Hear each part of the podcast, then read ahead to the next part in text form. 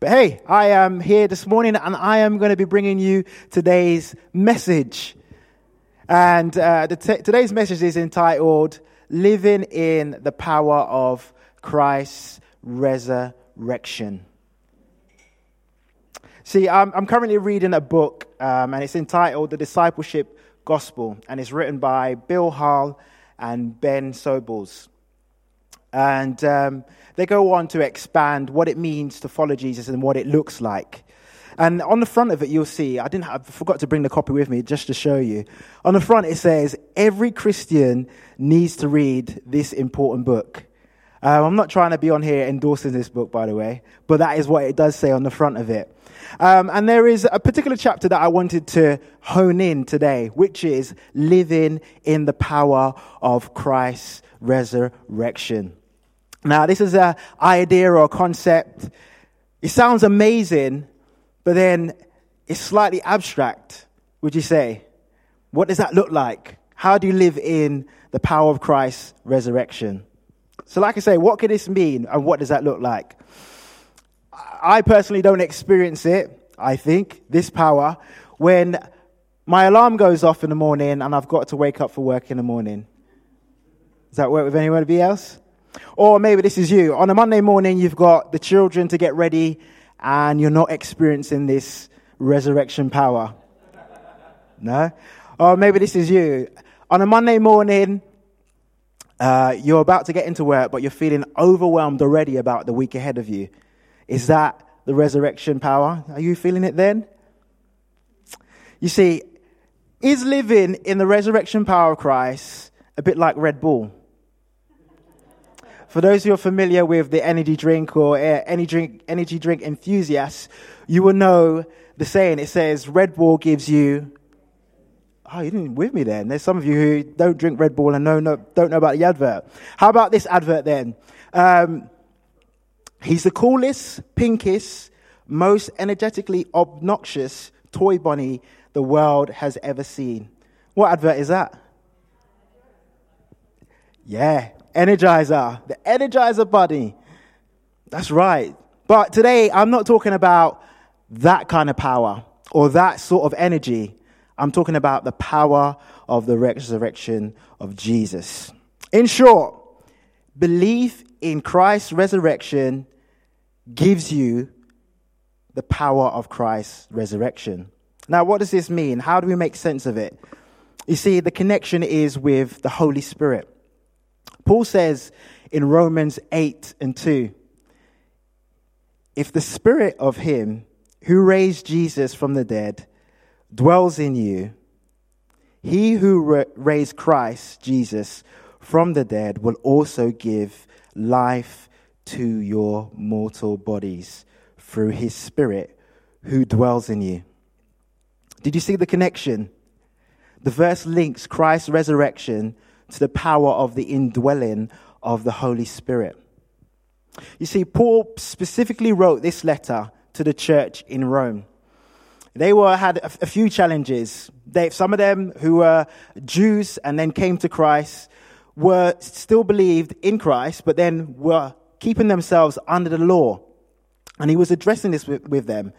And he tells them that they have been released from the law. That's in Romans 7. And in Romans 7 and 6, he says, But now, by dying to once bound us, what once bound us, sorry, I beg your pardon, we have been released from the law so that we serve in the new way of the Spirit. The Holy Spirit is in us and He's working in us. The law cannot save us, but we serve in a new way in the Holy Spirit.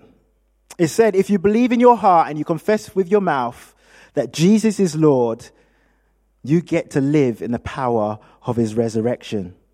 You see, Bill, the, the writer, the author of this book that I'm in reference to, he says, to live in Christ's resurrection power is to follow Jesus by the Holy Spirit. Specifically, it's to be empowered by the Holy Spirit who raised Jesus from the dead. Why? To die to sin and live in obedience to Christ. Now, I don't know about you, but I grew up uh, in a church and uh, very familiar with church. And um, I remember one of the things that the pastor said was that if you don't accept Christ, um, you're going to go to a lost eternity. And being a young age at 11, I don't know why I feared death, but I feared death, and I thought, well, I don't want to be in a lost eternity. I want to be with God. So I put my hand up and I said, I want to do that. But the other reason why I did give my life to Christ was I remember it very, very vividly. When it came to a time of communion, um, there would be the bread and there would be the juices in those little silver cups. And it was a whole bread. And it's a bit like a Marks and Spencer's advert.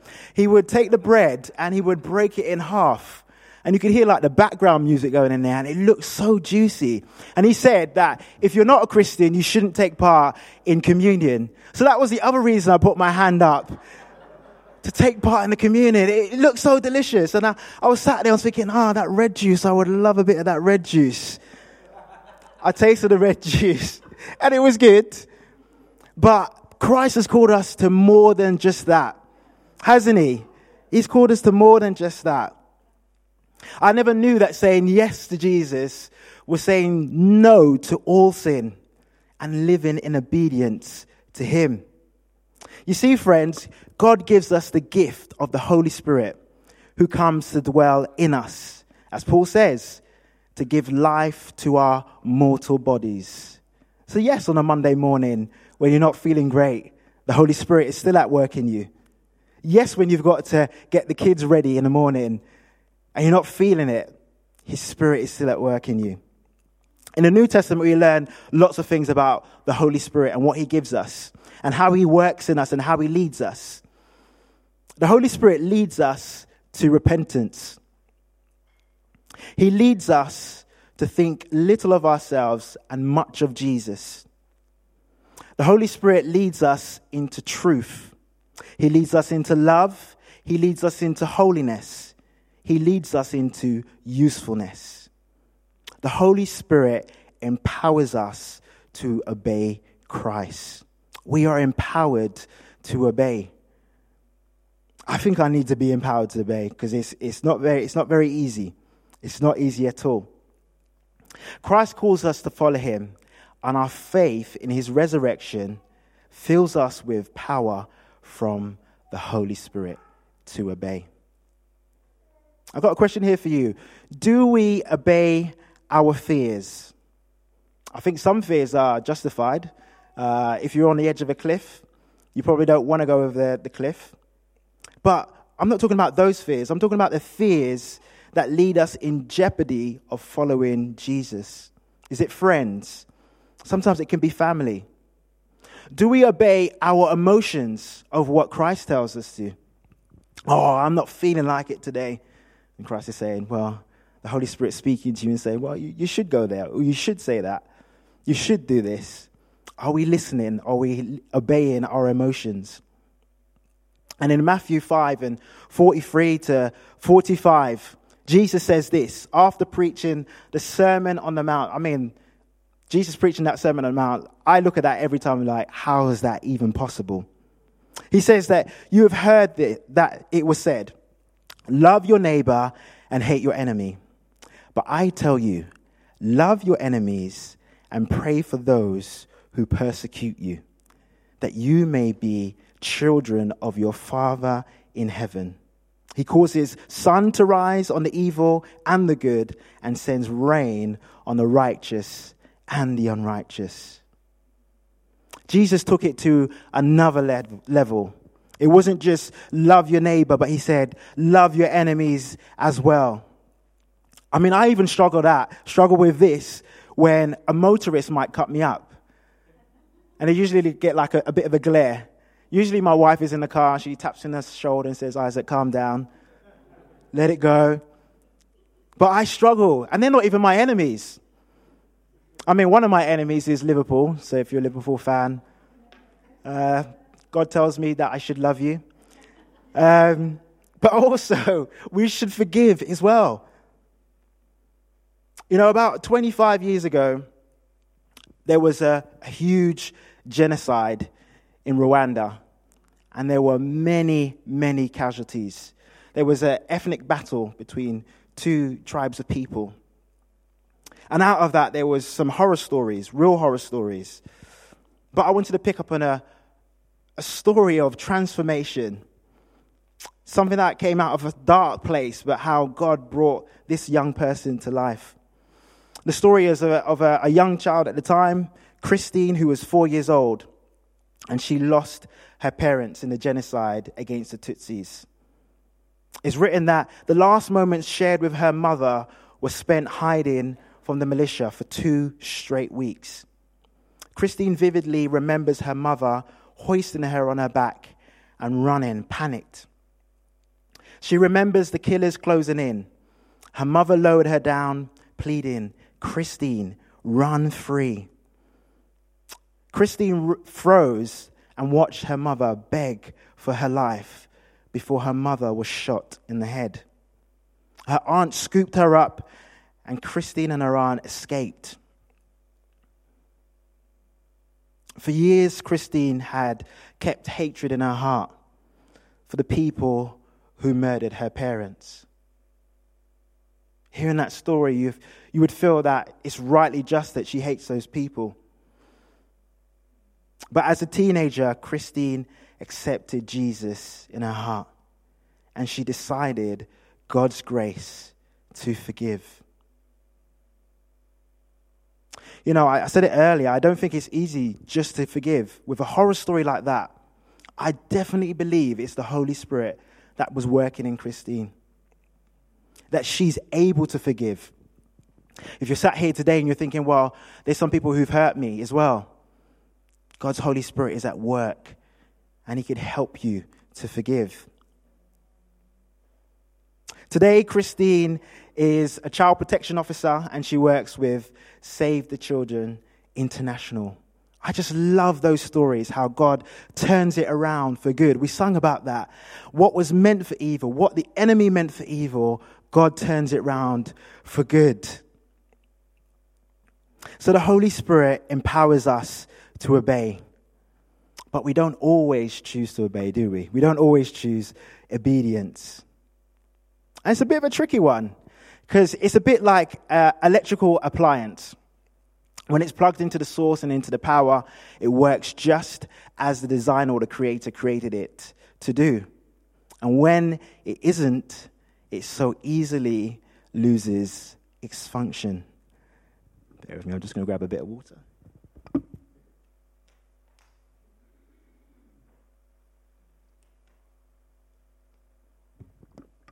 It so easily loses its function. Is that a bit like us? When we become detached from the source and the power of Christ, do we start to lose our function? Now, I must say, I'm not the best at obeying myself. Uh, maybe you're a bit mad like me, and sometimes you see a sign and you don't think it applies to you you don't want to obey it. Um, I have in the past, I don't continually do this. I've driven up uh, a road and it says no U turn, and I found myself in the middle of nowhere and I have done a U turn. Uh, the other one is that I have been on a bowling alley before, and there are signs on there that say stay off the, the alley. Um, for what reason? But Isaac wanted to find out what was the reason. I ran onto the alley and slipped, and I looked like a cartoon character. My feet went up above my head, I went flat on my bottom. Or the other one was I was walking up, um, I don't think it's called an escalator, but I've put that there. Walked up an escalator in an airport, and um, it's not an escalator, someone might have to help me here, but it's the one, what's it called? Travelator, even better. I called it escalator, Travelator. And I decided that I was going to walk up the wrong direction and I was marched back by security, sending me back the other way.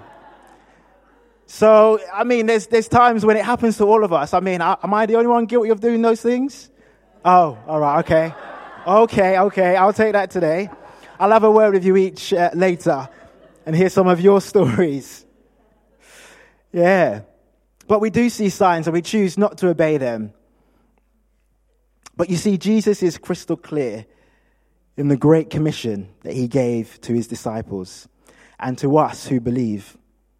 In Matthew 28, he said, Firstly, go and make disciples of all nations. Baptize them in the name of the Father, the Son, and the Holy Ghost, and teach them to obey everything I have commanded you. And I did put an emphasis on everything because we don't get to choose. We don't get to choose. We don't pick and choose what Christ says to us that we should obey, but recognize that He will give us the strength to obey. Everything means everything. You know, someone said, once said that to follow Jesus is to give up your right to say no to Him. Notice I didn't say that the right to say no to Him is snatched from you. It's something that you choose to give up to God, you choose to give to Christ.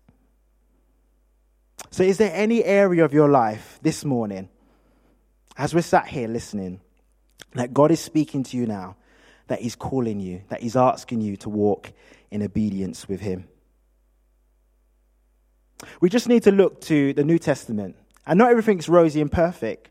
You will see how the apostles themselves followed Christ imperfectly.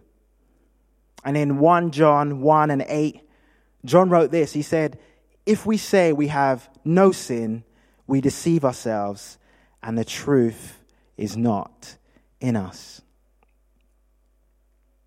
Today's message, I'm not bogging us down. I don't want us to get self absorbed with sin, but I want us to know this that Jesus commands only what he empowers. He only commands what he empowers. That means that he gives you the grace. If it's the hardest thing that you feel or the challenge, he gives you the grace to do it. He empowers you to do it.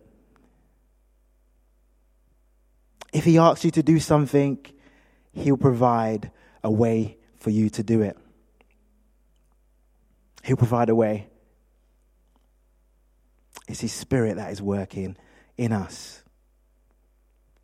A famous author and philosopher, Dallas Willard, says this The Holy Spirit meets us in obedience. The Holy Spirit meets us in obedience. We're so much more effective for God when we live in obedience to Christ. And it's His Holy Spirit that's in work at work in us that leads us to do this. Now, this, this morning, I've been a little bit disobedient or forgetful. Um, when I was writing this message and I was praying about it, God gave me, or via Holy Spirit, gave me a toothbrush and he said, Take the toothbrush into church. This is going to speak to somebody. And I was like, A toothbrush? He said, Yeah, toothbrush. Uh, electric toothbrush. And I don't know who this is for. But with electric toothbrush, you know, it's like you put it on charge and it works for a period of time. And then when it's run out of its source, its function is no longer useful. I want to tell you this morning that you are no longer useful, uh, unuseful, sorry, I beg your pardon. But actually, you are useful.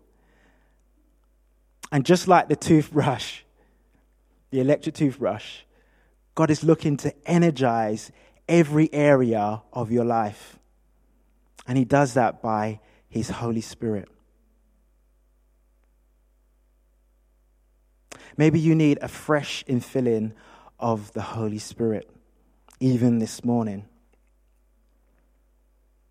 As we're sat here and we're listening to this message, how do we apply ourselves even at this time? Are many challenges that are going on. I don't know you individually. But what I do know is that His Holy Spirit works within us and He leads us to victory. Not every day will feel like victory. Not every day will feel like you've overcome, but you have overcome.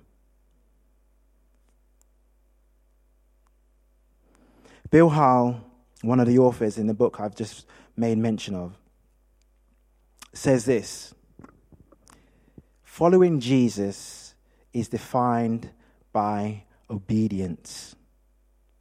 And if we have full faith in Christ's resurrection, then we will believe that his resurrection power enables us to obey him daily. This is what living in the power of Christ's resurrection means.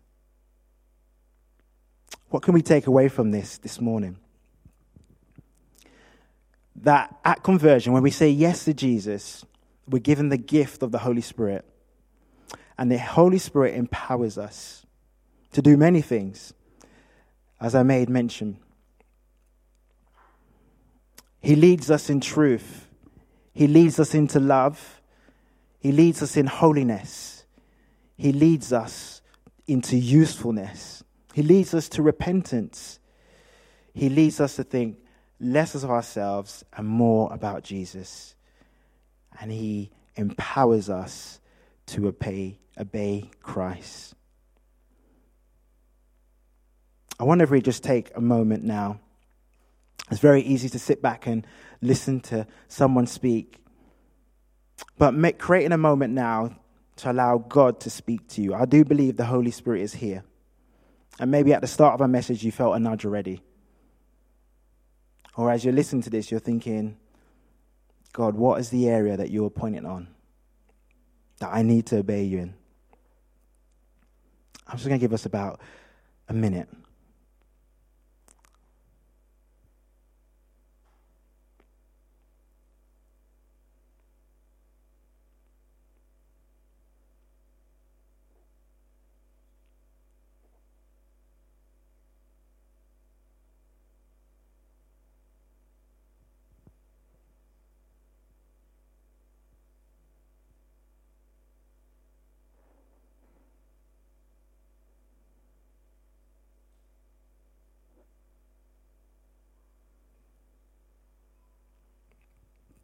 Now, I wonder if the band can come up.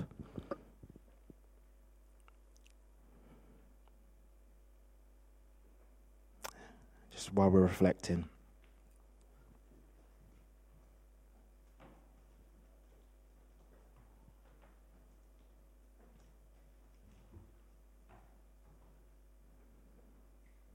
Ephesians 1 and 13 says this. And you also were included in Christ when you heard the message of truth, the gospel of your salvation. When you believed, you were marked with a seal, the promised Holy Spirit.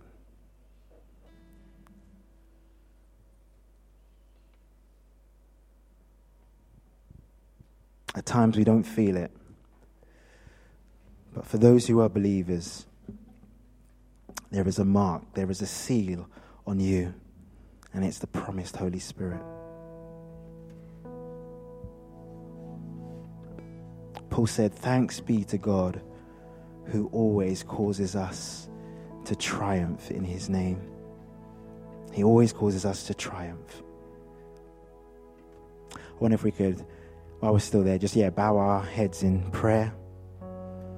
Want to pray over us.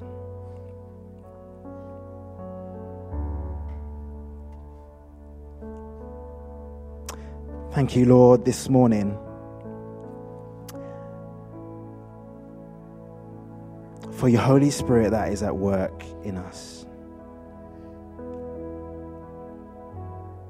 Thank you, Holy Spirit, that you lead us into obedience with Christ. Thank you, Lord God, that you haven't just commanded us and left us, but your Holy Spirit enables us to obey what you call us to do. I pray for any individual here, Lord God, who you are speaking to. Lord, that they would hear this word, but not just hear it, but they would obey and step out to what you're calling them to do. Lord, if it's confidence that they need, I pray, Lord, that you would give them your confidence. Lord, if it's joy they need, I pray that you would give them your joy. Because your joy is our strength.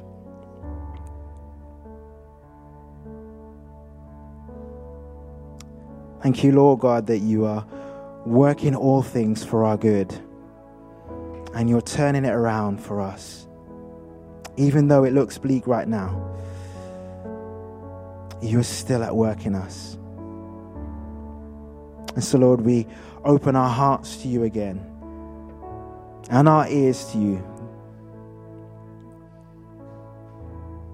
Let our lives be changed and transformed for your glory and for your name.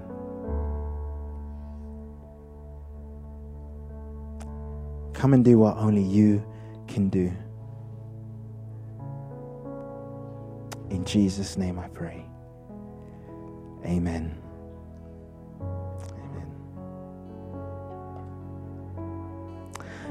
The worship team are going to now lead us in a, a song, a final song.